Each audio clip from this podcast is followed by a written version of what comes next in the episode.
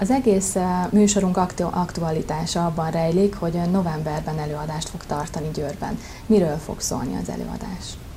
A tudat szint emelésről fog szólni, egy tudatszint váltásról, de úgy is megközelíthetem, hogy az önmagunkra való ébredésről fog szólni. Hiszen nagyon sok ember nagyon sok mindent tud. Ma már egy általános feltétel, hogy az embernek egy főiskolája, egy egyeteme legyen, rengeteg tudást fölhalmoz. Mégis ennek ellenére az emberek sokszor keresik a helyüket az életben, mit csináljanak, mivel foglalkozzanak. És ha meg is találják, még mindig keresnek valamit, hogy hogyan legyenek boldogok. 25 évig gyógyítottam, gyógyítással foglalkoztam. Gerincbetegeket, gerincsérveket oldottam meg műtét nélkül. Több száz süket embernek sikerült a hallását visszaadni. Szemüvegeket tettek le, cukorbetegek inzulinokat hagytak el. Nagyon nagy öröm volt beteg embereket gyógyítani, mégis a 25 év után azt láttam, hogy bárkit meggyógyítunk, néhány év múlva újra betegsége jön. De aki boldog, az nem betegszik meg. Ezért egy, ha lehet úgy mondani, egy nagyon komoly fába vágtam a fejszémet, elkezdtem a boldogság kulcsait keresni, az érzésekbe, az érzelmekbe, a kapcsolatokba, a lélekbe és a szellembe.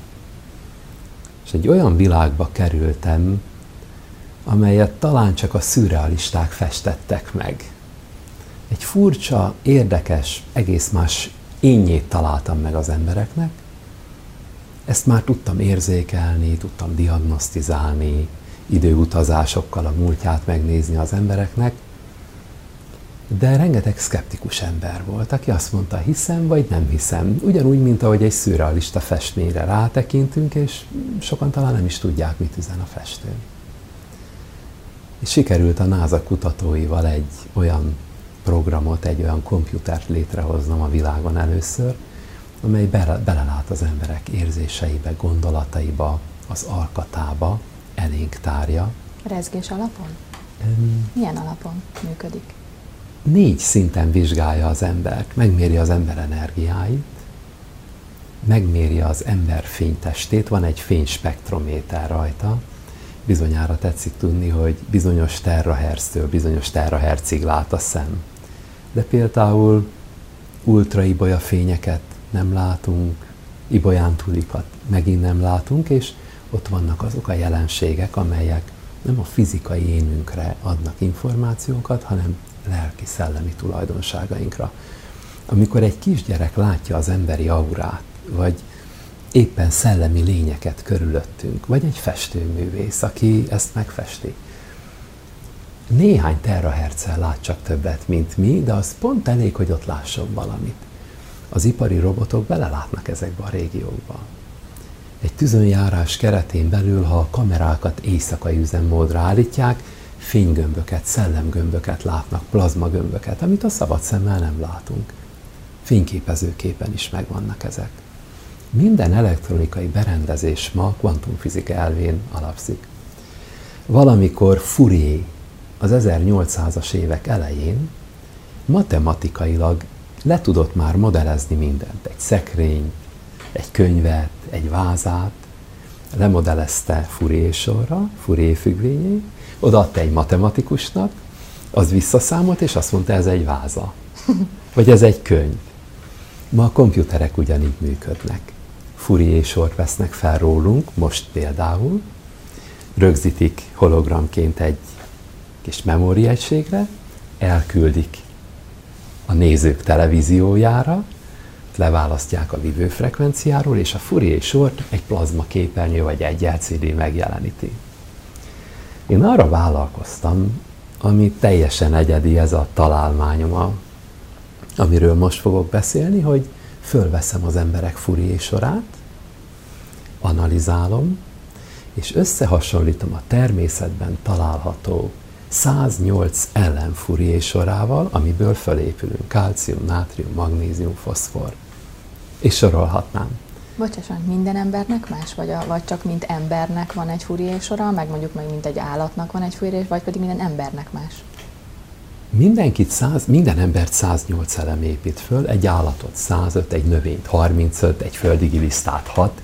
Az embert építi fel a legtöbb elem. De a 108 elemnek a variációja végtelen. Nincs két egyforma ember. Amit itt látunk egy új lenyomatban, ez valójában egy interferencia lenyomat, hullámfüggvény. De a hullámfüggvényem csak az enyém ilyen. Amit az ön iriszén látunk, az egy hullámfüggvény, de ugye anyagi testben nyilvánul meg. De csak önnek van olyan irisze. Amit a komputerek látnak, hullámfüggvényt, és nem csak a fényspektrométer, hanem a magnetospektrométer, az energia kisugárzását is lehet ö, analizálni, diagnosztizálni, csak önre jellemző. És a fizikának megvannak a határai. Nem tudták megfejteni, hogy ha valaki 20 év múlva lát egy ismerőst, száz ember között, honnan ismeri föl? Már nem úgy néz ki, nem olyan a haja, talán kicsit soványabb vagy kövérebb, mégis megismerjük. Mert nem a szemünkkel vesszük észre, hanem a szívünkkel azt az ismerőst, az ő függvényét érezzük meg, és abból a függvényből előhívunk egy képet, és az jó, ő lehet az. A kvantumfizika, amiről most beszélünk, a lelki dolgok fizikája, a lelki oldalról megközelített élettan. Olyan dolgokat tár elénk, olyan dolgokra ad magyarázatot, amire a fizika és a kémia már nem tudott. Ez a kompjúter így méri föl az embert, és utána megvizsgálom, milyen apró kis hullámfüggvényekkel van gond, és segítségül hívom a kálciumot, a nátriumot, a foszfort, a magnézium rezgését, hullámát.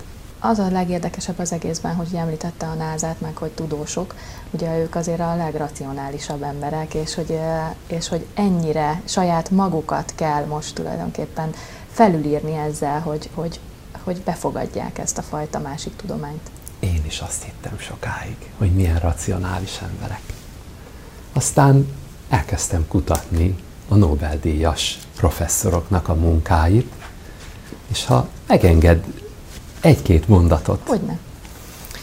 Szent-Györgyi Albert mindig a kedvencem volt, hiszen gyermek voltam, amikor Magyarországra érkezett, és mondta, hogy nem kell mindent megtanulni, nem kell a fejünkbe rakni, hogy legyen ott hely másnak is, és ez nekem nagyon szimpatikus volt. Tudni kell, melyik polcon melyik könyvet kell kivenni. Azt hiszem, még ön is emlékszik erre a gondolatára. Le is írja ezt a könyvében, de folytatja is tovább. Tudni kell, mit hol találunk, de nem szabad hagynunk, hogy agyunkat, gondolataink töltsék meg, hiszen akkor semmi új dolgot nem tudunk felfedezni, felfogni, és most jön a lényeg, amit akkor még nem értettem. Nem tudunk szellemi üzeneteket megérteni, közvetíteni a tudós társadalom nyelvezetén. Szent Györgyi Albert médium volt. Szó szerint leírja szellemi üzeneteket megérteni, közvetíteni a tudós társadalom nyelvezetén. De mit mond Albert Einstein? Albert Einstein azt mondja, aki nem foglalkozik misztikával, misztikus dolgokkal, az olyan, mintha végig aludná az életét. De azt mondja Albert Einstein, úgy is lehetne fogalmazni, hogy félig halott az ilyen ember. Hiszen aki nem foglalkozik a lelki-szellemi ényével, az, az a lényének túlnyomó többségét egyszerűen nem is veszi figyelembe. Vagy ha megenged még két Hogyne? rövid kis mondatot, Werner Heisenberg, Nobel-díjas tudós.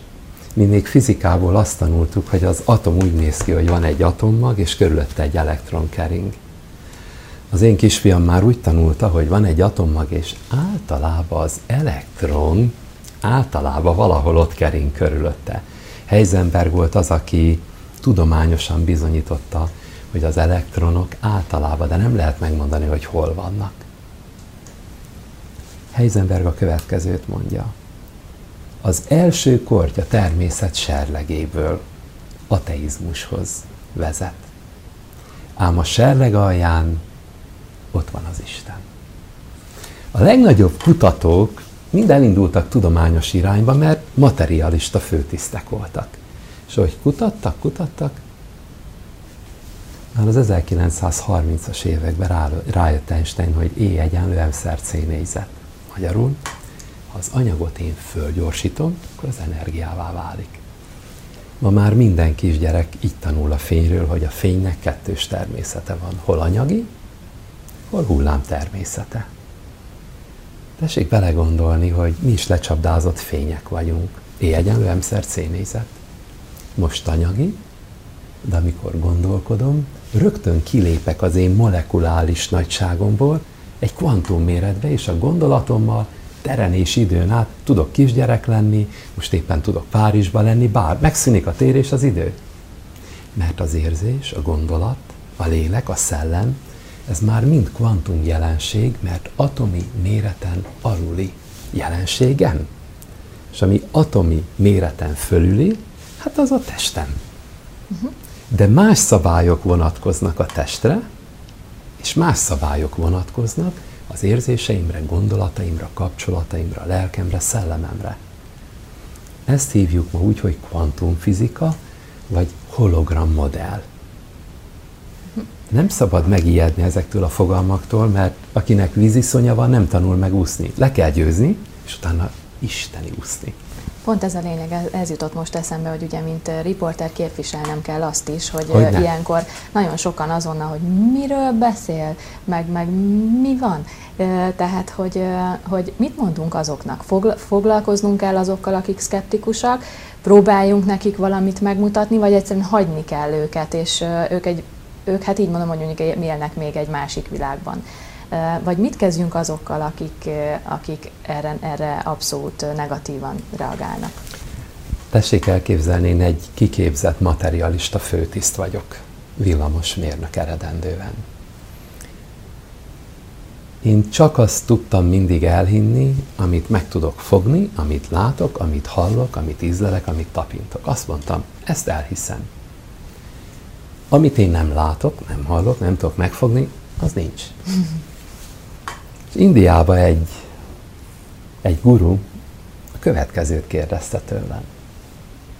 Szokott-e gondolatom lenni? És mondtam, persze, természetesen. Azt mondja, adja ide. Szokott érzésem lenni? Hát mondom, persze, hogy szokott. Azt mondja, add ide. Hát mondom, hogy adjam oda? És egy kicsit tréfásan azt mondta, én csak akkor hiszem el, ha látom, ha hallom, ha meg tudom fogni. És akkor döbbentem rá hogy az életem 99%-a érzelem, gondolat, hangulat, kapcsolat, és talán egy százalék, amit ki tudok fejezni a testemmel. És ekkor döbbentem rá, hogy milyen furcsán néztem én eddig a világot. Aki csak azt hiszi el, amit lát, fog, tapint, az a valóság kb. egy százalékáról vesz tudomást. Nem baj, ha valaki szkeptikus, neki kell rájönnie. Uh-huh hogy talán a valóságnak icipici részében van otthon. Minden nagy kutató, Heisenberg is így kezdi, hogy ez, ez úgy kezdődik, hogy az ember ateista, és hogy elkezdi bizonyítani az ateizmusát, egyszer csak előjön a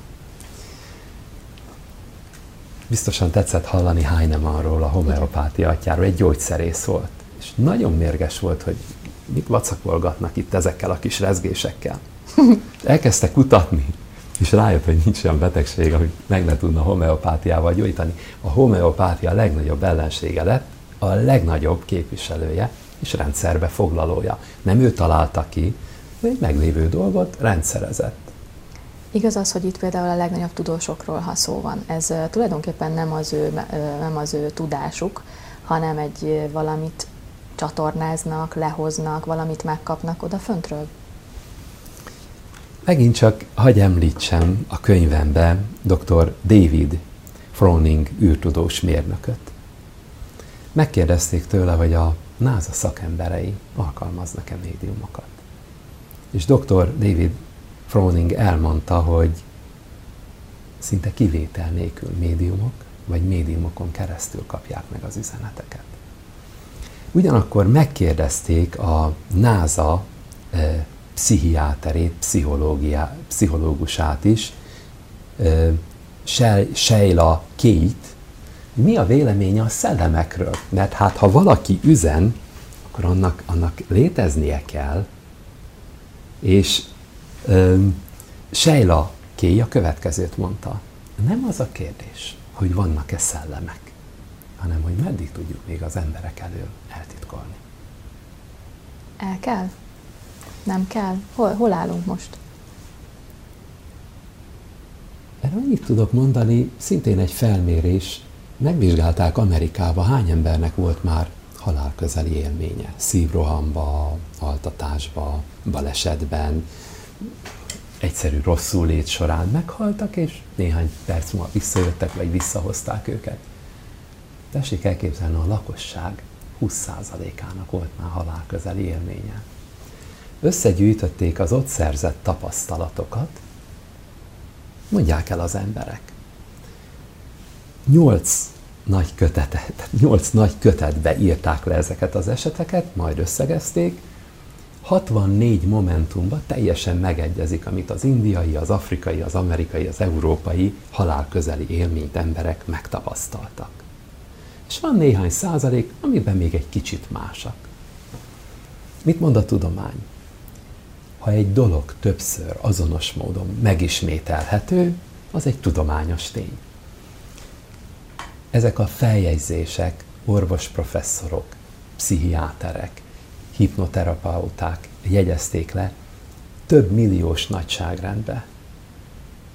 És milyen érdekes. Mégsem nagyon beszélnek róla. Vagy talán beszélnek, csak nem akarják az emberek megérteni. Amikor Albert Einstein tette, hogy minden anyag valójában energia. Mert anyag az csak egy besűrösödési formája az energiának. Megkérdeztek egy Nobel-díjas pszichológust, hogy fogják ezt az emberek fogadni, hogy nincs anyag. És mondta, hogy beláthatatlan következményei lesznek. Sajtóba, rádióba megjelentek a hírek, és várták, mi fog történni. Nem történt semmi, mert az emberek nem fogták föl. Én azt vállaltam most itt a 2012-es évben, hogy végtelen egyszerű példákkal uh-huh. fogom megismertetni a legegyszerűbb embertől a legnagyobb tudósig, hogy mit, mit tud ma a világ az energiákról, a szellemekről. És hál' Istennek a szellemvilág, ugyanúgy, mint a NASA kutatóit, hiszen jó néhány tudósukkal együtt dolgoztam az elmúlt években, hozzásegített ahhoz, hogy a világon az első gondolat és emberi öm, alkat megállapító feltérképező komputert létrehozzam. A könyvemben öt év szellemi üzenete és tanításai szerepelnek. Nobel-díjas tudósokkal kezdem, aztán van egy vallástörténeti sorozat benne, miket hagytak ki a vallások, miket fordítottak el egy kicsit, miket őriztek meg. Van benne több mint 150 megtörtént eset, amikor emberek már nem tudtak létezni a lakásukba az ott rekedt asztrális szellemektől. Egy győri újságcikkben olvastam, hogy karácsonykor elhagyták a lakásukat bizonyos családok, annyi szellem volt a házukban, egy cikksorozat volt Győrben erről. És eljöttek hozzám ezek az emberek, kimentünk, megtaláltuk a szellemeket, meg is tapogatták, meg lehet érezni őket. Szellemi segítséget kértem odafentről azoktól, akikkel én folyamatosan beszélek is mentális szellemektől. Van az asztrálvilág, és van a mentálvilág. Vissza Ez egy állandó kapcsolat, vagy ezt föl kell venni? Föl kell venni. Uh-huh. De ha lehet úgy mondani, én ezt föl tudom venni. Ez, uh-huh. egy, ez egy adomány, amit megkapnak emberek. Képesség vagy tanulni lehet?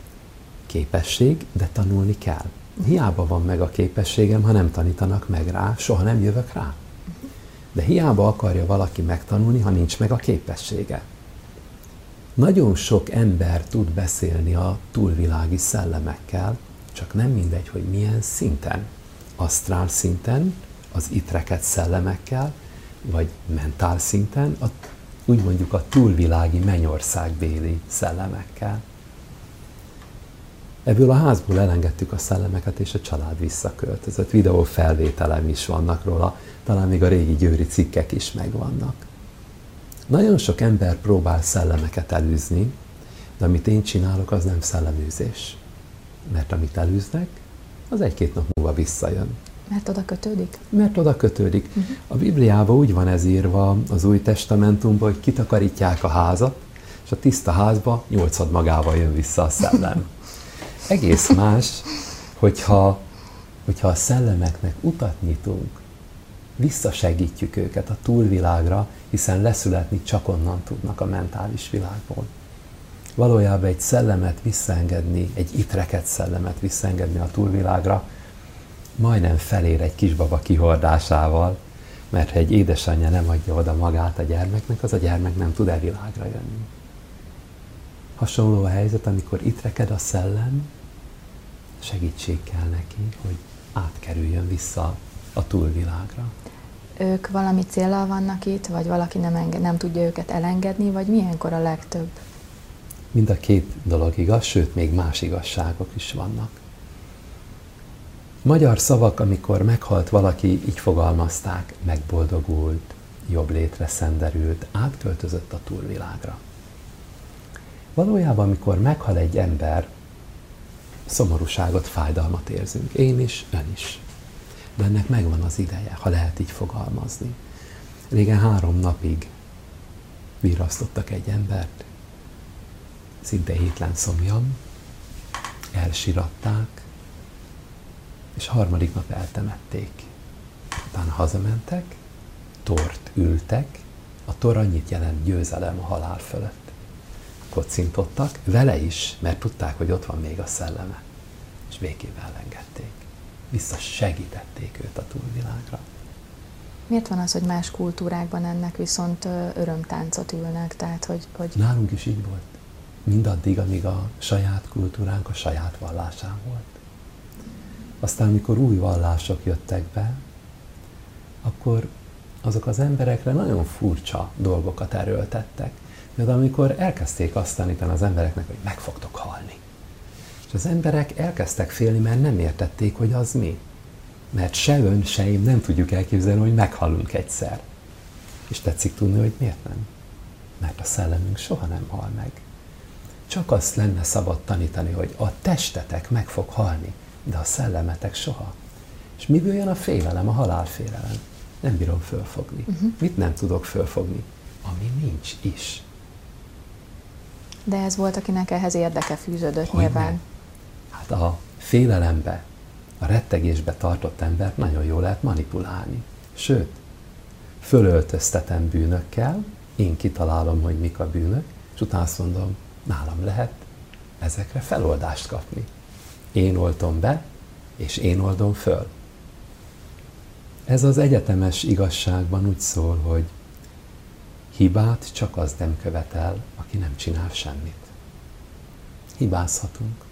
Annyi eszünk van éppen, amennyit teszünk akkor. De hogy megtettük egy perc múlva már, már nem azok az emberek vagyunk. És szeretnénk jóvá tenni. Hogyan? Hát tegyünk száz jót helyette. Ilyen egyszerű.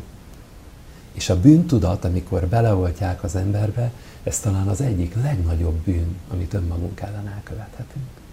Mert esszük magunkat vele. Itt jön be az, hogy nincs eredendően rossz? Van. Van. Hiszen a teremtésben két erő van. A könyvem ezzel kezdődik, nagyon sokan elfelejtették már az ős mitológiát, ami a magyar nyelvben mai napig él. Valamikor volt egy öreg Isten. Az teremtett 21 dimenziót. És itt hagyott magából egy más solatot, egy fiút. És mielőtt elhagyta a galaxisunkat, hogy új galaxisokat teremtsen, ezt a fiút ő ketté választotta. Lett egy jó, meg lett egy rossz. Lett egy fehér, meg lett egy fekete. Lett a jó Isten, és lett a sötét oldal, akit sátánnak hív a Biblia is. Milyen érdekes a nevük is. Isten, STN, sátán, STN. A jó teremteni akar, szépet akar, jót akar. Mit akar a rossz, a sötét? Rombolni, tönkretenni, lejáratni, ellehetetleníteni.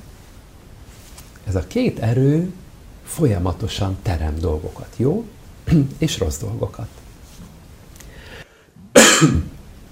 Mindenben benne vannak. Uh-huh. Tessék elképzelni, önnek egyetlen atomjában ott van a proton, pozitív, uh-huh. és ott van az elektron, negatív. De ha ütköznének, rögtön megsemmisülnének.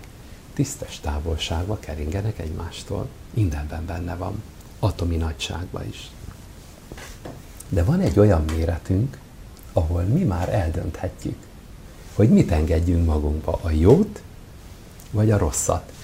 Az eddigi beszélgetésünkből biztos tetszik érezni, hogy a kvantum méretekről van szó, hiszen a gondolat kvantum méret. Hogy fogalmazza ezt meg Hanvas Béla? Az emberi test a jó és a rossz csatározásának szintere. De az én szellemem, az én lelkem, az én egyéniségem már meghatározhatja, hogy a jót fogadom be, és a jót adom ki, vagy a rosszat fogadom be, és a rosszat adom ki. Ez azért jó, mert ez így már egy döntés. Hogy ne? Amit föl tudunk fogni. Így van. De ez már nem testi döntés, hogy ezt teszem, vagy azt teszem, uh-huh. hanem ez már egy kvantumfizikai, egy érzelmi, egy gondolati döntés. Ehhez már egy emberi megemelkedettség kell. Ezt a személynek önmagának kell elérni, vagy tudunk segíteni? Mondhatom úgy, hogy imádom, ahogy kérdez. Jaj, de jó. Mert annyira egy hullámon megyünk, hogyha most lapoznánk a könyvet, pedig nem tetszett még olvasni, nem. ez következik. Hogy segíthetünk. Egyáltalán miért születik le az ember a földre? A túlvilágon, a könyvemben hozom azokat a gyönyörű képeket, szinteken vannak bizonyos tudatossági emberek. Van mentál egyes szint, mentál kettes, mentál hármas. Egy helyen vannak az akaratos emberek, egy helyen vannak a kedves emberek, egy helyen vannak a sokoldalú emberek, a tudósok, a művészek és a spirituális emberek. Külön szinteken. És amikor fölkerülünk a túlvilágra, ott béke van, nyugalom van, de csak hasonló emberekkel találkozhatunk. Egy idő után unalmas. Nyugodt, nyugodt, de unalmas. Ezért mire vágyunk, hogy valakitől valami újat tanuljunk? Igen ám, de a szellemi fejlettségünk nincs még akkor, hogy én följebb menjek. Ezért leszületek a földre, és a föld az a színhely, ahol minden fejlettségű szintű ember találkozhatok. Megint két esély van. Vagy butácskább emberek környezetébe fogok menni, hogy én nagynak tűnjek, vagy okosabb emberek társaságát, művész emberek társaságát, finom emberek társaságát keresem, hogy én is emelkedjek. Mert a Föld az egyedüli hely, ahol mindenféle szintű szellem találkozhat emberi testbe, és ahol tanulhatunk egymástól. Ahogy a tibeti halottas könyve írják, ember, különös csodába részesültél, emberi testet kaptál, nincs idő tévegésre. Az nagyon érdekes, ugye még mindig itt a jóról és a rosszról besz, ha beszélünk, amikor egy, ezt akkor voltam, hogy amikor egy kisbaba megszületik, már ő benne is ott van, de nyilván akkor ez egy későbbi döntés, nevelés, stb., hogy milyen irányba megy el, vagy pedig már korábban eldőlt? Korábban eldőlt. Uh-huh. Hiszen ilyenkor... Mert itt akkor, bocsánat, akkor itt megdől egy tézis, hogy minden kisbaba tiszta, amikor lejön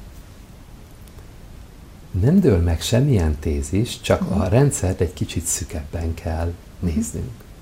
Egy kicsit bővebben kell néznünk. Uh-huh. Amikor egy kisbaba leszületik, ő nem a semmiből jön, hanem valahonnan. Ő akkor is volt már valaki, nem más, mint egy szellem. Ez a kisbaba valahányadik életét fogja most éppen élni. 70-et, 80-at, 116-at? Egy óvónénit, ha megtetszik kérdezni, vagy egy első osztályt tanító tanárnénit, hogy első osztályban lehet-e már látni, hogy melyik gyerekből mi lesz, akkor azt fogja mondani, igen, lehet látni. Mert a gyerekek nem egyformák. A kisgyerek azokkal az erőkkel, tulajdonságokkal, készségekkel, tehetséggel rendelkezik, amit előző életeiben már megszerzett.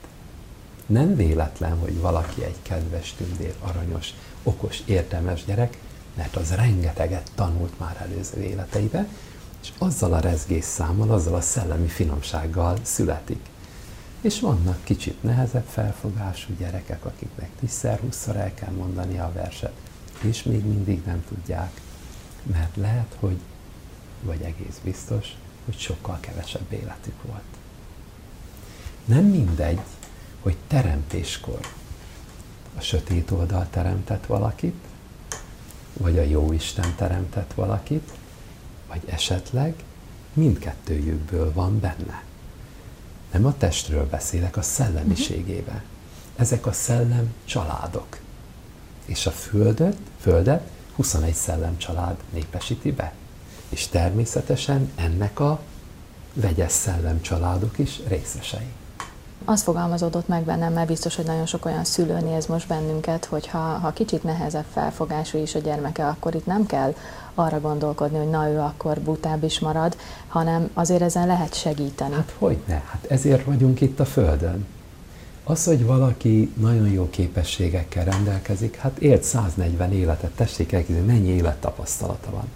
Lehet, aki most születik le hozzánk, most éli 30. életét. Hát persze, hogy nincs annyi élettapasztalata. De azt a gyereket nem biztos, hogy egy Los Angeles-i egyetem legnehezebb karára kell beiratni, mert örüljünk, hogy kedves, aranyos tündér, egy ragyogó ö, ember lehet, ne tegyük olyan magasra a mércét, amit ő nem tud átugrani. De ha van egy tehetséges gyerekem, aki látom, hogy kisújában van minden, akkor azt meg biztatni kell, mert általában ezek a leglustább gyerekek.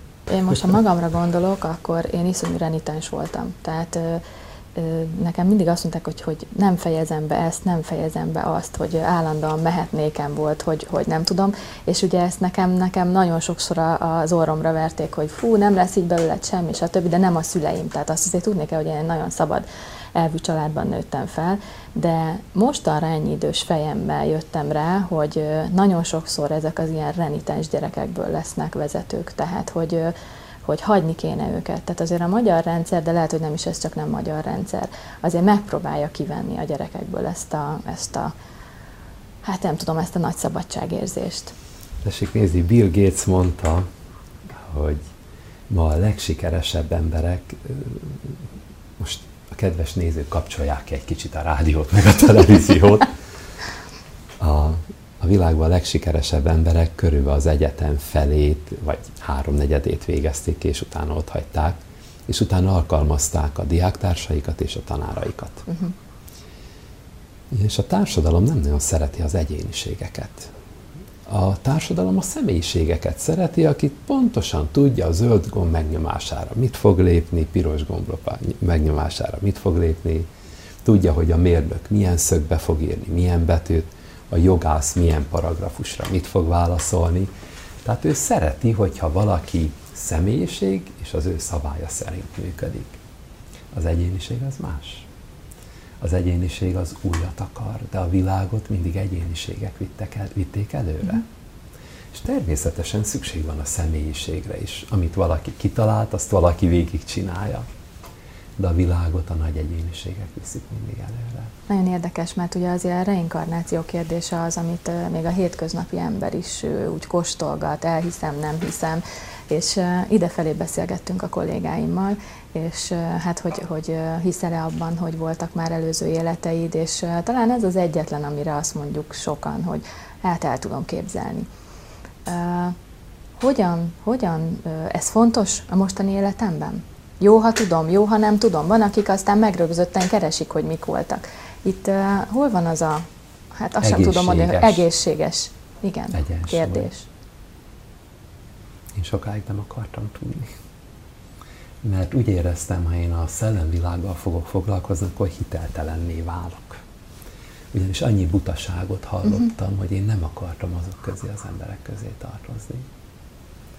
És egyszer eljött Dél-Amerikából hozzám egy úriember, dr. Licsek Ákos, akinek volt egy nagyon komoly szív problémája, műteni akarták, és a műtős fiú, ahogy tolta, mondta, hogy van itt Magyarországon egy úr, az műtét nélkül meg tudja ezeket a problémákat oldani. 82 éves volt az át, és megkérdezte, hogy hívják? Kovács Magyar András. Tudja a telefonszámát? Tudom. Na fiam, akkor forduljon. és a műtőből visszafordult, eljött hozzám, sikerült megoldani a szívritmus gondját műtét nélkül. Két hónapot várt, és elhívott magához.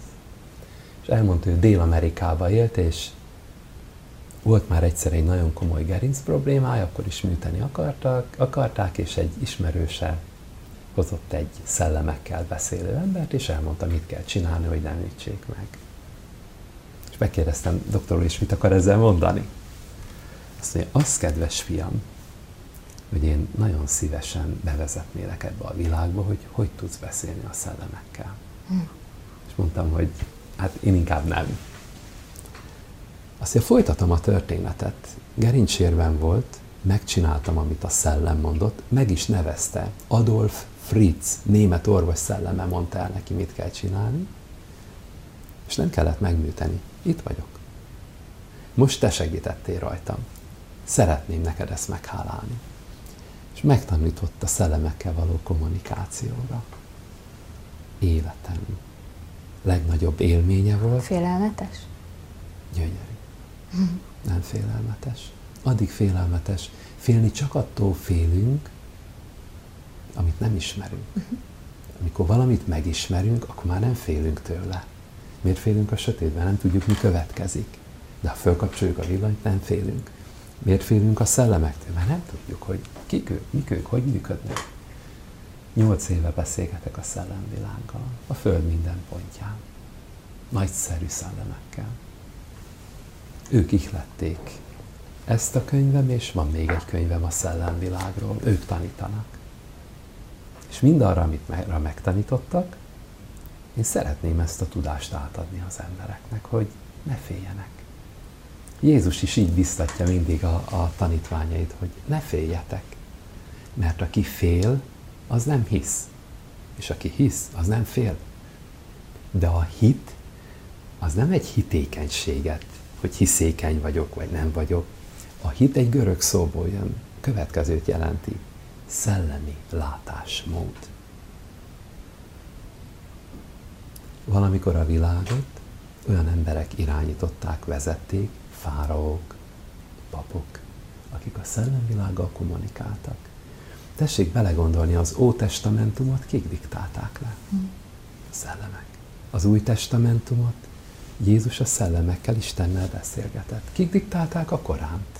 Gabriel Arkangyal minden nagy egyházi iratot szellemek diktáltak le. És kérdezzem meg ma egy mai vallásos embert, mi a szellemekről a véleménye? Megtagadják. Akkor megtagadják azt, akiktől a szent irataik származnak. Azért nagyon érdekes ez, mert azért ez a tagadás, meg az, hogy lehessen manipulálni az embereket, azért ez a mai rendszernek is egy, hát úgymond eszköze. Tehát szerintem azért sokkal gyorsabb is lehetne ez a fejlődés, hogyha ha, ha végre ezt elismernék, és inkább tanítanák, mint hogy ennyi, ennyi, és most mondjuk ki, nagyon sok kóklár van. Tehát annyi, annyi ember van, aki ö, vagy csak részinformációt tud, vagy úgy adja elő, hogy, hogy tehát önről is olvastam a neten jót rosszat. Tehát az egy dolog, hogy az én hitem mi. De amikor az ember elkezd nyomozni, akkor, akkor nagyon sok ilyen dolog közbe jön. Tehát ez vagy érdekel, vagy érdek nélkül butaságból, vagy bármi másból. Mert én egyetlen egy dolgot hiszek, én addig nem mondom, hogy nincs, vagy, vagy nem, amíg, amíg én nem érzem, vagy én nem kapok olyan, olyan instrukciót. Tehát azért ez a mai világnak egy eszköze. Ez ellen lehet tenni? Vagy csak ilyen szép lassan? Három részletbe válaszolok. Jó. Engedjenek, hogy egy másfél perces mesével válaszoljak. Találkozik egyszer az ördög és a szent. És mondja az ördög, hogy szeretnék veled játszani. Azt mondja, a szent jó rendben van. És mondja a szent, játszunk olyat, hogy mondjunk egymásra csúnya dolgokat. Rögtön kezdi az ördög, te disznó, Szól a szent, te szent. Az ördög újabb csúnya dolgot mond a a szentre, a szent újabb szép dolgot mond az ördögre. Az ördög dűbe gurul. Hát nem megbeszéltük, hogy egymásra minél csúnyább dolgokat mondjunk? És megszólal a szent. Tudod, egy disznó a disznó szemén keresztül mindenkit disznónak lát. A szent az ő szent szemén keresztül mindenkit szentnek lát. Hogy mit tetszett olvasni a netten? Aki írta, azt minősíti, nem akiről írták. Nem tudom, önnek kötelező olvasmánya volt a Légy jó, mint halál. Igen. Nyilas Misire mit kiabáltak az egyetemi tanárok? Saját lelkük mocskai. Az ártatlan Nyilas Misire. Ez egy végtelen történet. Már nem zavarja? Soha nem is zavar. Korábban sem? Korábban Tehát még amikor sem. nem volt ennyire? Soha. Tudom, ki vagyok, tudom, mi vagyok, tudom, milyen vagyok, tudom, kit szeretem, kit szeretek, tudom, kik szeretnek engem. És én nem szeretek mindenkit, én nem vagyok mindenkinek a testvére. Jézus azt mondja, legyetek ravaszak, mint a kígyók, de szelidek, mint a galambok. Én nagyon szeretem a szelid embert. De a kígyókat kikerülöm. Nem barátkozok velük. Nem vagyok a testvérük. Ez egy nyugalom? Megteremtettem, mert sokáig megpróbáltak körülvenni, behálózni. Ma már nem hagyom. Nagyon Rögtön észreveszi? Nagyon intelligens a sötét oldal. Igyekszem észrevenni, inkább így fogalmazok. Keresem a jó emberek társaságát. Keresem őket, és tanítom őket. Óvatosságra tanítom őket. Azt, hogy mit írnak, azt hiszem, pont a, a, a, az önök szakmájában mondják, hogy minden hír jó hír, mert az emberről szól. Az, hogy ki vagyok, azt pontosan tudják azok, akiket meggyógyítottam, akiket tanítok, de ezek nem harsány emberek. Uh-huh. Csöndben hordozzák a szívükbe. Magyarországon nem nagyon van olyan rokonság, ahol egy embert megkezeltem volna már.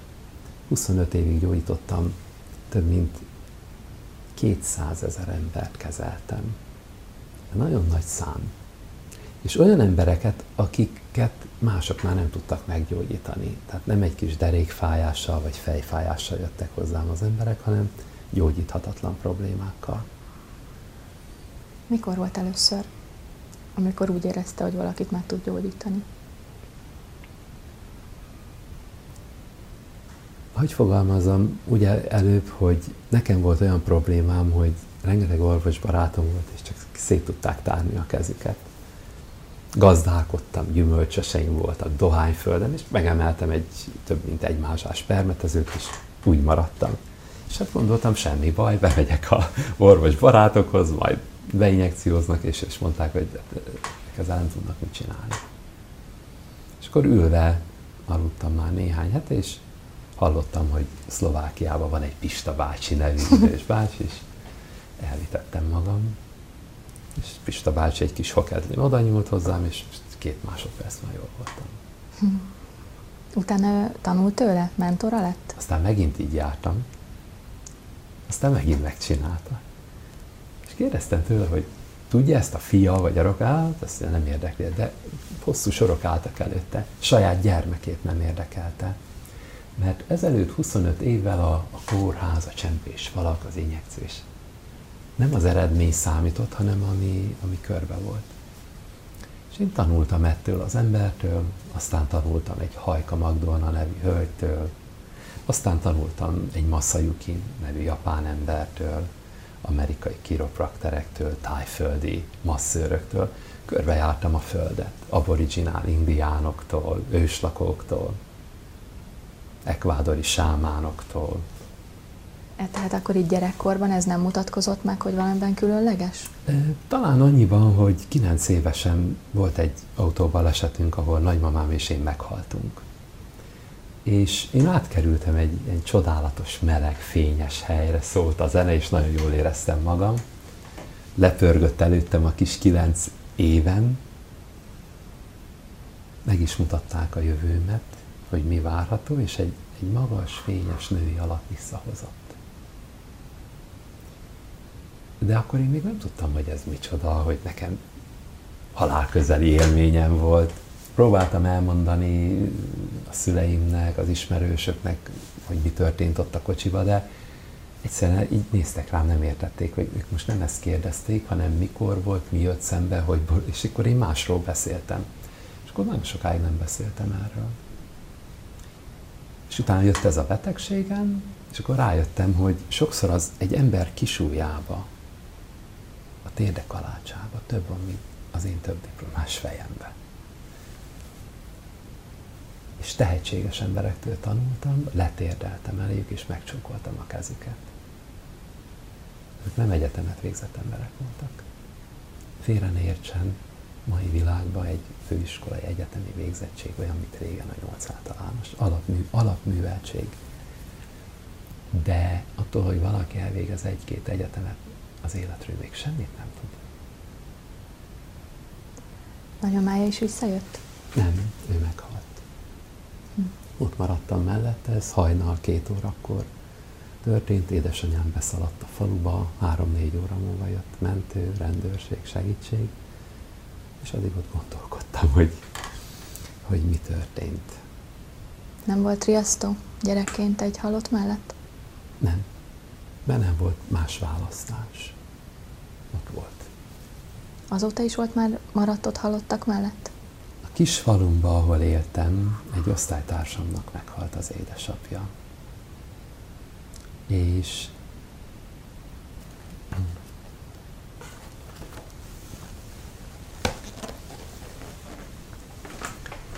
És ahogy akkor illet, falun föl volt ravatalozva az édesapja két napja, és harmadnap elmentünk, hogy tiszteletünket tegyük.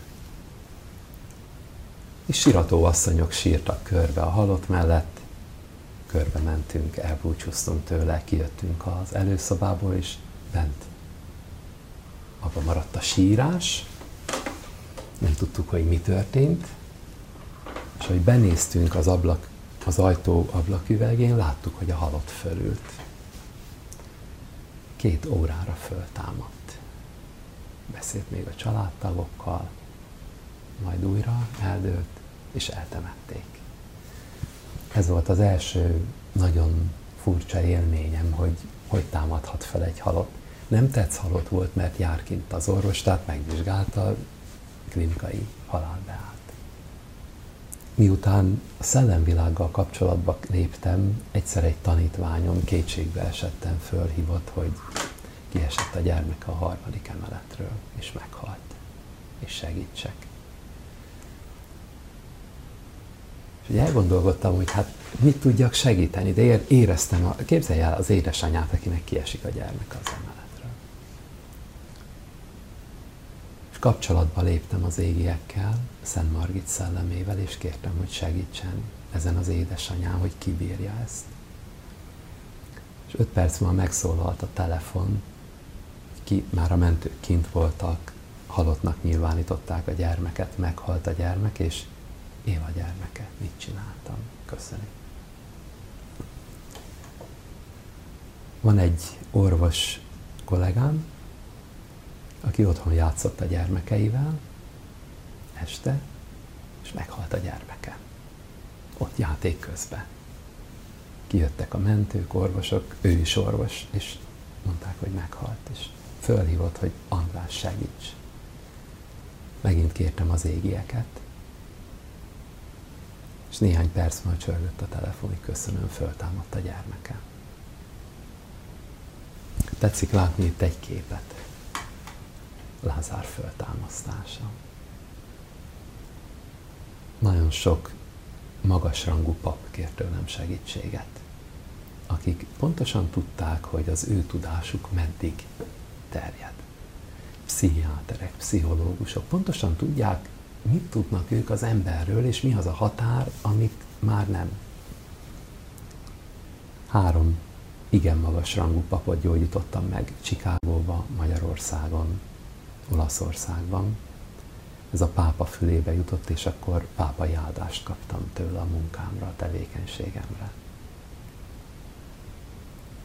Azok a jelenségek, amiről beszélünk, hogy szellemekkel való kommunikáció, sokan azt hiszik, hogy ez valami nagyon ritka, nagyon furcsa dolog. De hagyd mondjam el a kedves hallgatóknak és nézőknek, hogyha valaki egy telefont használ, egy mobiltelefont vagy egy kamerát, kvantumfizikai berendezéseket használ, mert ezek nem fizikai elven működnek. A régi filmfelvevő az fizika volt. A filmre rákerült a fény, és előhívták a filmet. Ma ott a kamerában nem film van, hanem egy chip, ami hologramba rögzíti a képet, egy icipici chip számtalan képet, és azt vissza lehet olvasni. Ez kvantumfizika. A mobiltelefon nem úgy működik, mint régen, hogy beleszólok a mikrofonba, és a vezetéken végig rezeg a hangom. Kvantumfizika elven működik. És tetszik tudni a kvantumfizikai tudást, honnan szerezték a legkomolyabb berendezések föltalálói? Az asztrálvilágból és a mentálvilágból. Ezért mondta a NASA pszichiátere, pszichológusa, nem az a kérdés, van-e szellemvilág, meg szellemek, meddig lehet az emberek elől eltitkolni. És az a legfurcsább, hogy a tudomány ezen alapszik, a szellemvilágból szerzett ismereteken. Mégis egy ilyen ártatlanságot mutat, sőt szinte azt mutatja, mintha ő nem is hinne ebbe, holott nem hisz benne, hanem tudja, hát abból van. Itt az előző pár percben, amíg nem is gondolkodtam, jött egy, jött egy kérdés nekem, hogy ugye amikor feltámadnak emberek, emberek hogy nekem az egyik legfontosabb törvény az a szabad akarat. Igen. Tehát tulajdonképpen akkor csak kérni lehet ilyen. Természetesen. Tehát ha... nem lehet beavatkozni. Nem, de amikor valaki meghal, átkerül a túlvilágra, sok-sok ezer esetet tanulmányoztam, és sok-sok időutazást vezettem, ott az emberek szinte kivétel nélkül elmondják, találkoztak egy fénylő alakkal, aki azt mondta nekik, nem jött még el az ideje, és visszaküldtek. Beavatkoztak a szabad akaratba? Beavatkoztak a sorsba?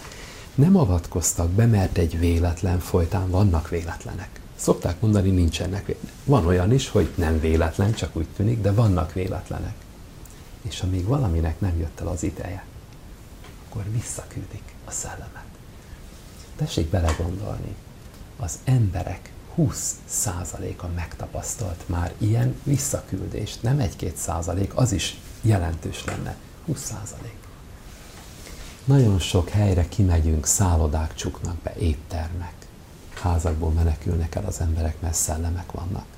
Persze volt már kint száz szelleműző, de semmi nem változott. Ilyenkor kimegyek, egy-két beavatott munkatársammal kimegyünk, megkeressük a szellemeket, visszasegítjük a túlvilágra, és attól a naptól megszűnnek a jelenségek. Kinyitnak az éttermek, szállodák, lakóházakba visszaköltöznek. Persze ezt nagyon sokan megpróbálják imitálni, úgy tesznek, mintha. Nagyon egyszerű látni azt, hogy ki tudja ezt megcsinálni, és ki nem. Akinek van eredménye, meg tudja, akinek nincs eredmény, nem tudja. Csak ha valaki jártas ezekbe a fogalmakba, ő is tud úgy beszélni róla, mintha meg tudná csinálni. Éppen ezért én elindítottam egy honlapot, az a címe szellemvilág.hu. Visszamenőleg 5-6 évre több ezer esetet földolgozok, ahol problémával kerestek meg, és utána visszamentünk, megkérdeztük, hogy vannak, és beszámoltak a nyugodt, békés dolgokról. Jézust is megkérdezték, hogy Uram, honnan fogják megtudni, hogy mi a te tanítványaid vagyunk? És azt mondta, gyümölcséről ismerni meg a fát. Ha van eredmény, tudsz. Ha nincs eredmény, csak úgy teszel. Az előbb tetszett kérdezni, hogy vannak-e kóklerek. Nem sok, tízből kilenc. Honnan lehet őket megismerni? Hát ne azt olvassák, meg nézzék, mit mondanak, hát beszéd, bárkit, bármit el lehet mondani. Mit cselekszenek? Milyen eredményeik voltak? És tetszik tudni a sötét oldalt, mi fogja legjobban irritálni? Az eredmény.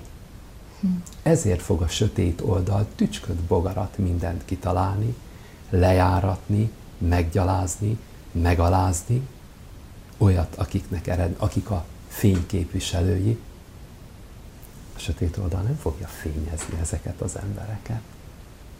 És akkor mondhatnánk, hogy de miért nem mondanak róla jót vagy szépet? Azért, mert azt a szívükbe hordozzák az emberek. A jó hír nagyon lassan megy, és egy aprósággal romba lehet dönteni. A rossz hír azonnal megy, ha igaz, ha nem. Nagyon sok embernek ilyen a természete, vagy erre még fogékony is. Én mindig azt szoktam mondani, hogy nem azzal van baj, aki rossz hírt kelt, vagy aki rosszat mond, vagy aki plegykálkodik, mert ő olyan. Az a programja. A sötét soha nem fog megváltozni, mert ez az ő szoftverje. Azzal van baj, aki ezt meghallgatja. Uh-huh. Arról beszéltünk, hogy, hogy ugye a sötét oldal, illetve a, a világos. A sötét oldal tulajdonképpen csatornáinak használja ezeket az embereket? Mindenki megpróbálja, mind a két szellemi erő megpróbálja csatornájának használni az embereket. Valójában valamennyien médiumok vagyunk. Csak nem mindegy, hogy kinek adjuk oda magunkat. A jónak vagy a rossznak. Már reggel meg lehet mondani egy emberről, hogy jó indulatú, vagy rossz indulatú. Hogy jó gondolatokkal indul el a napnak, vagy rossz gondolatokkal vagy hogy éppen előkelőve megy kicsit előbb kell, mint mások. Hmm. Nagyon érdekes egyébként, tehát ahogy nézegettem még képeket, fotókat önről, mindig azt tűnt fel, hogy nagyon, nagyon jól öltözött, nagyon igényes. Itt most a házban is látjuk ugye az egész környezetet, Köszönöm hogy milyen szépen. igényes. Összefüggésben van ez már a magasabb rezgéssel, vagy, az, vagy, vagy ez egy érzékenység a, a művészet iránt, ez hogy néz ki? Minden, ami rajtam lát és körülöttem, az a feleségemet dicséri, mert a világ legnagyszerűbb nője. Nagyon boldog vagyok, hogy rátaláltam. De mindig vonzódtam a szép dolgokhoz, a le, letisztult dolgokhoz, a nemes dolgokhoz. Mert lehet az ember tiszta, ápolt, pucolt cipőbe, vasalt nadrágba, és lehet úgy, ami, ami nem gusztusos én itthon is szeretem, hogyha szép környezetben vagyok, szép ruhában vagyok, mert én szívem szerint leginkább a feleségemnek szeretnék imponálni. Hm. És természetesen, ha kilépek a kapun, akkor meg megadom másoknak is a tiszteletet. Egy ápoltság, egy rendezettség, a szépség iránti vonzalom, a szépség tisztelete, az a szép Isten, a jó Istennek a tisztelete. Most ősszel tetszettek jönni, de több ezer rózsa van a kertemben. Talán nincs olyan fa, ami az országban ne lenne felelhető. Különlegességek, szépségek, tavi rózsák, lovaim, kutyáim vannak. Az életet szeretem, de gondozom őket. Minden gondozva, ápolva van. Nagyon szeretem a festészetet, az irodalmat, a zenét, és ott a legjobbakat, akik nem csak csinálják, hanem mestereik a szakmájuknak, mert tudom, hogy mennyi munka van mögötte. Mire egy zenész oda eljut, hogy az jöjjön ki egy hegedűből, mire egy festő oda eljut, hány év, hány évtized, minden mögött rengeteg munka van, rengeteg alázat, rengeteg gyakorlat, kitartás. Talán azért, mert én magam is így élek. És fizikai szinten még az emberek az ellentétjüket keresik, az ellentétüket vonzák be, ezért sikerül annyi házasság rosszul, mert pont az ellentétemet keresem. A humán, a mérnököt, a természetjáróval, könyvtárost, most nagyon egyszerű példákat mondok, imponálnak, hogy ketten majd kiegészítik egymást, és ez így is van. Két mágnes pozitív, negatív vonza egymást. De 36 év fölött már az ember nem az ellentétét keresi, hanem a lelkész szellemi társát. És amit tetszik látni körülöttem, körülöttünk, mi ezt a lelkiséget, ezt a szellemiséget keressük, és igyekszünk ezt megtanítani másoknak is, hogy szeressék meg. És ha fölveszünk egy olyan viseletet, az a viselet egy viselkedést is megkíván míg ha én most egy retro farmerba lennék, akkor én másképp ülnék itt, másképp beszélnék, mert az azt kívánná meg. Éppen ezért nem veszem föl. Megjegyzem, semmi gondom nincs azzal, akin az van. Soha nem zavart, nem irritált. Mindenki a maga tudat szintjének megfelelő környezetbe, öltözékbe, ékszerekbe, ruhákba helyezi magát. De lehet az, hogy valahol azért ez a mai világban a pénzzel is összefügg, és nagyon sok ember, aki, akinek nincs tulajdonképpen erre igénye, mégis a pénze miatt megengedheti, és itt nem őről beszélek, hanem azért egy-két új gazdag családról, ahol szintén hasonló öltözködés vagy, vagy kultúra, amit maga köré épít. Én is csodálkoztam, hogy Isten egy pillanat alatt, hogy mit kapott, hogy nekem mennyit kellett azért dolgozni, hogy apró, pici lépésekkel előre tudjak haladni, vagy külföldre el tudjak menni, és néhány embernek hogy ölébe hullott a szerencse. Eltelt 10-15 év, és ezek az emberek szinte mindenüket elveszítették. Mert elfelejtettek valamit. Bármivel, amivel a Jóisten megajándékozza az ember, legyen az anyagi javak, a legfontosabb, hogy tanuljunk, hogy tovább tanuljunk, és világot járjunk, és amit ott látunk, hozzuk haza, építsük be és tanítsuk. Ezek az emberek nem tanultak, hanem megrekedtek egy szinten. És 10-15 év után, hogy, hogy nem, egyszer csak vége lett a jólétnek.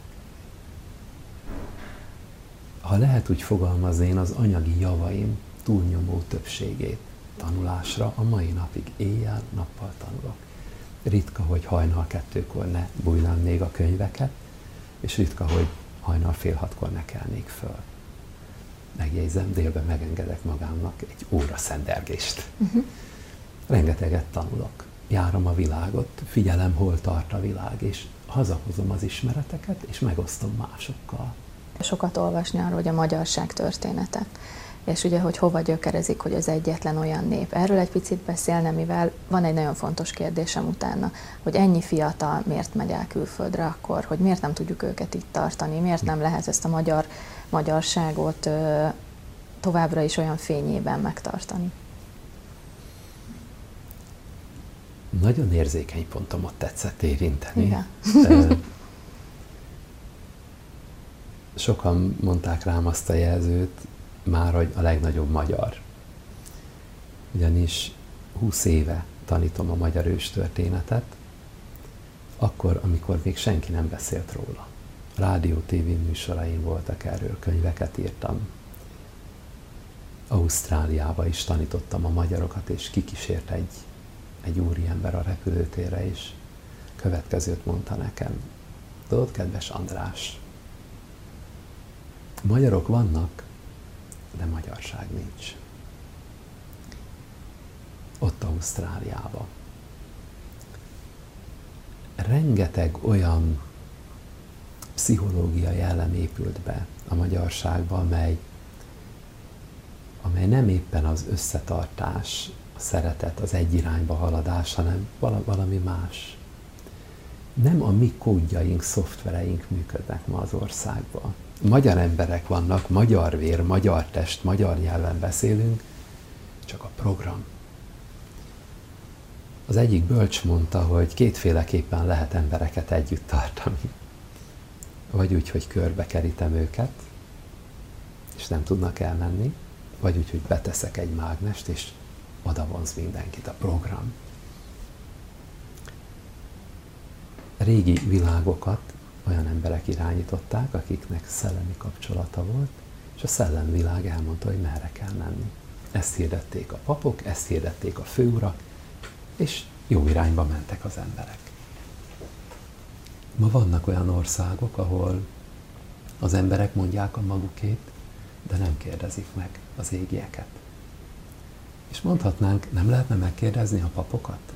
Sajnos nem, mert a papoknak nem, hogy nincs szellemi összeköttetése, még el is ítélik, akinek van. Hogy miért ítélik el? Mert hogy nekik nincs. Én azt hiszem, kielégítő választottam. És nyugodtan válaszolok a következő kérdésre. Nem, nem elégítődtem még ki. Akkor folytatom. Ezt nem lehetne egy másik úton, módon eljuttatni? Mert ugye a politika nem lesz nyitott rá, hiszen nekik nem az érdekük. Nem az a dolguk, és nem az a dolguk. Mégis fölvállalta, hogy ilyen nagy magyarságot ö, kezd most ö, a médián keresztül sugalni, meg, de én mégsem érzem azt, azt ami, ami nekem hiányzik a magyar emberből. Tetszik tudni, annak idején Széchenyi azt mondta, ne menjünk háborúba, mert nagyon gyöngék vagyunk még. Nem Széchenyi kezdeményezte a szabadságharcot. Én is ezt látom, végtelen gyönge ma a nemzet, lelkileg, szellemileg, holott a nemzetnek a legnagyobb ereje a lelke és a szellemisége. Csak ez a bizonyos szoftver kikopott, eltűnt, nincs, aki ezt erősítse. És engedje meg, hogy ezzel az országjáró körúttal, amivel most Győrt is fogom érinteni, én pont ezt a szoftvert, ezt az erőt szeretném beoltani az emberekbe, hogy dolgozzon, és erősödjenek meg, és legyenek ötleteik és elképzeléseik, és merjék kérni a jó Istent, hogy segítsen ebbe. De ezt nem egy bigott módon, hanem egy új szellemiséggel, szabadon. Ez lesz, amitől a fiatalok visszajönnek?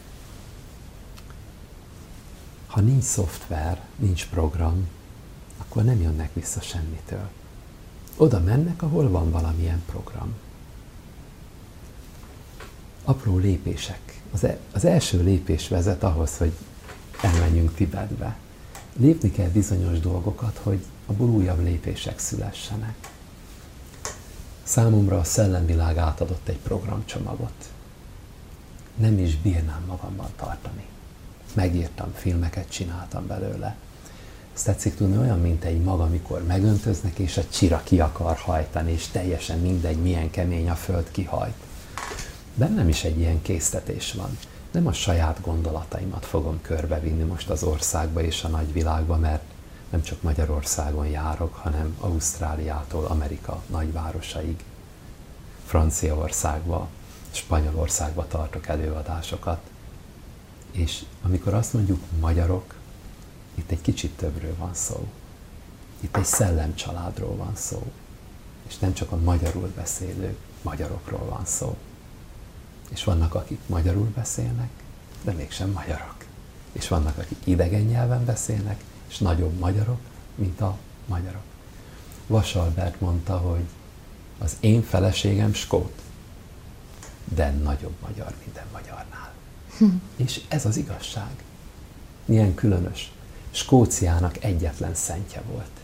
Egy nagy királynője, akire mindig emlékeznek. Skóciai Szent Margit. Nem volt más szentjük. Skóciai Szent Margit Szent István unokája volt. Az egész skót nemzetség, nemes urak nemzetsége. Skóciai Szent Margittól származik. Magyar vérfaig bennük. Franciák, merovingok, Esik csak emlékezni, Napóleon is egy meroving leányt vesz feleségül, hogy legitimizálja a császáriságát, mert tudta, hogy a merovingok égi vérűek. Na de ki volt a merovingok ősapja? Merové. És kinek a fia volt? Attilának a fia. Magyar vér folyt benne. Ez a gyönyörű a világban. Spanyolország. A spanyol király választhatna bármilyen király kisasszonyt. Kit választ? második András leányát, Jolantát. Miért? Mert azt mondja, szentek, szentek véréből való. És többre tartotta a magyar király leányát, Jolantát, mint az osztrák császár lányát. Mert tudta, hogy mi van a lelkében, mi van a vérében, mi van a szellemében. Hm. Ez is egy erő, az ősiségünk. Ha én ide leteszek egy pontot, azt mondom, innen jöttünk, itt tartunk. Pontosan látom, hogy erre kell mennem. De ha megmásítják a múltamat, itt, és azt mondják, te innen jöttél, itt vagy, már irányt vesztettem. Át lehet írni a múltat? Az egész történelmünket átírták. Szinte minden szava hazugság, csak a nevek és az időpontok, amik passzolnak de a mögöttük lévő tartalom nem. Ha visszaállítjuk a múlt igazságát, látjuk, hol vagyunk, azzal ki tudjuk jelölni a jövőt. az a baj, hogy visszaállítani a múlt igazságát, ez is most pejoratív lett. Mert felhasználják olyan dolgokra, ami csak a, ami csak a köpködés, meg a, meg a felelősek keresése, stb. Tehát a múlt igazságát nem, nem talán csak művészetbe lehetne megtalálni már?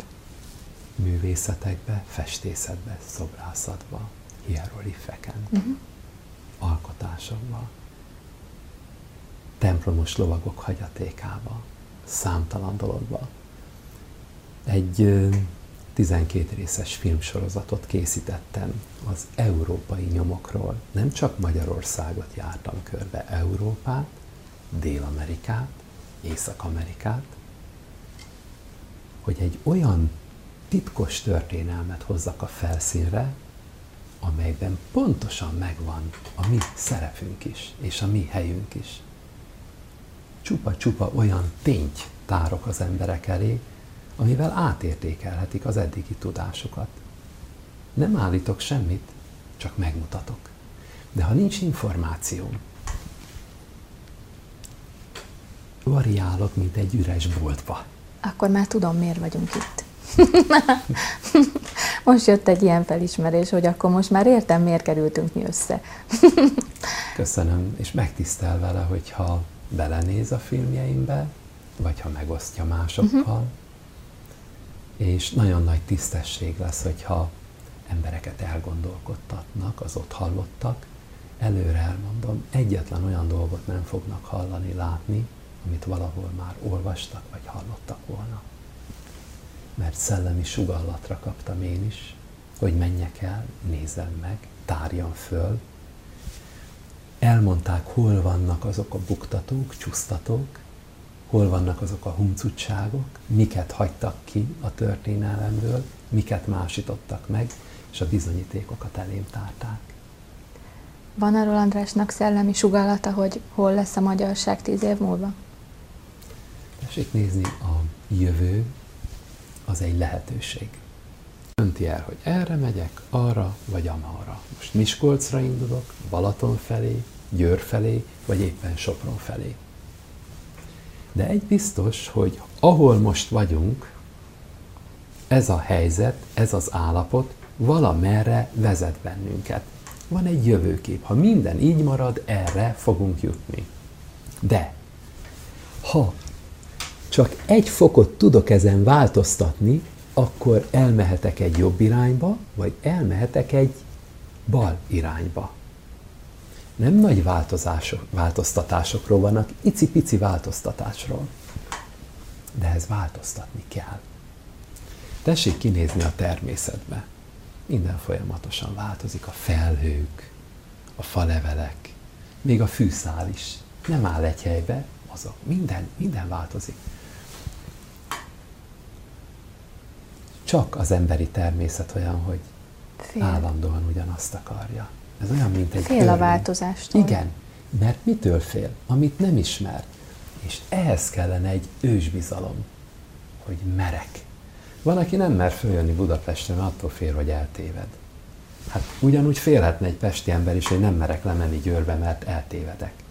Próbálja meg, nem lesz semmi baj, mert oda fog érni. Itt is fognak segíteni, ott is. Nehogy valaki féljen elmenni Párizsba, hogy mi lesz, ugyanúgy fognak segíteni, és Los Angelesbe is.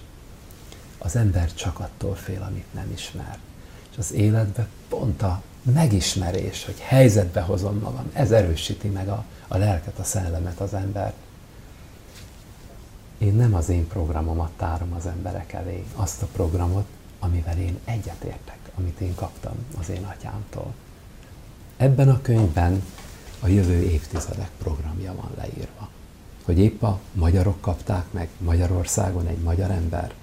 Köszönjük meg a jó Istennek. De ezt a könyvet nem csak magyarok olvassák. Amerika minden egyetemére eljuttatom, könyvtáraiba, professzorainak, Spanyolországba, Franciaországba. Ugyanis meg kell tudni ezeknek a nemzeteknek, hogy kik voltak a magyarok. Nyitottak lesznek rá? Nyitottak. Amerikában minden nemzetről vannak a könyvtárakban könyvek, hogy lengyelekről, románokról, franciákról, argentinokról. Magukról írták, és be van téve a könyvtárakban. A magyarokról nincs ilyen könyv. A magyarokról osztrákok és csehek írtak könyveket. És megkérde, megkérték a magyarokat, írjanak magukról. Hm. És újra összeollóztak egy könyvet a csehek és az osztrákok által írt történelemből. Én megértem a magyarok történelmét. Valamikor megérte már Szent Margit is, és Mátyás idején megérte egy Bátori nevű pap. A Vatikán igyekezett ezeket a könyveket eltüntetni. Ebben a könyvben a legnagyobb titok az igazságban. Ma az az ismeret is megtalálható, amit annak idején Szent Margitnak és Bátorinak diktált le a szellemvilág a magyarok múltjáról, jelenéről és a jövőjéről. Hű, András, nagyon-nagyon szépen köszönöm, hogy, hogy egy ilyen mély beszélgetést tudtam önnel folytatni. Remélem, hogy a nézőinknek, hallgatóinknak is tetszett. Most nagy örömmel várjuk szerintem Győrbe, hogy, hogy ott nagy plénum előtt mit fog még nekünk mondani. Szeretném, szeretnék majd kérni öntől egy e-mail címet, hogyha a kedves nézők látják és hallgatják, akkor kérdéseket hova tehetnek fel önnek. Tehetnek fel? Tehetnek, köszönöm szépen, tisztelettel elolvasom, meghallgatom és válaszolok. Nagyon szépen köszönöm még egyszer az idejét, hogy ennyi időt itt szánt ránk, főleg, hogy itt lehettünk. Köszönöm szépen. Nagyon nagy tisztesség volt. Isten Isten.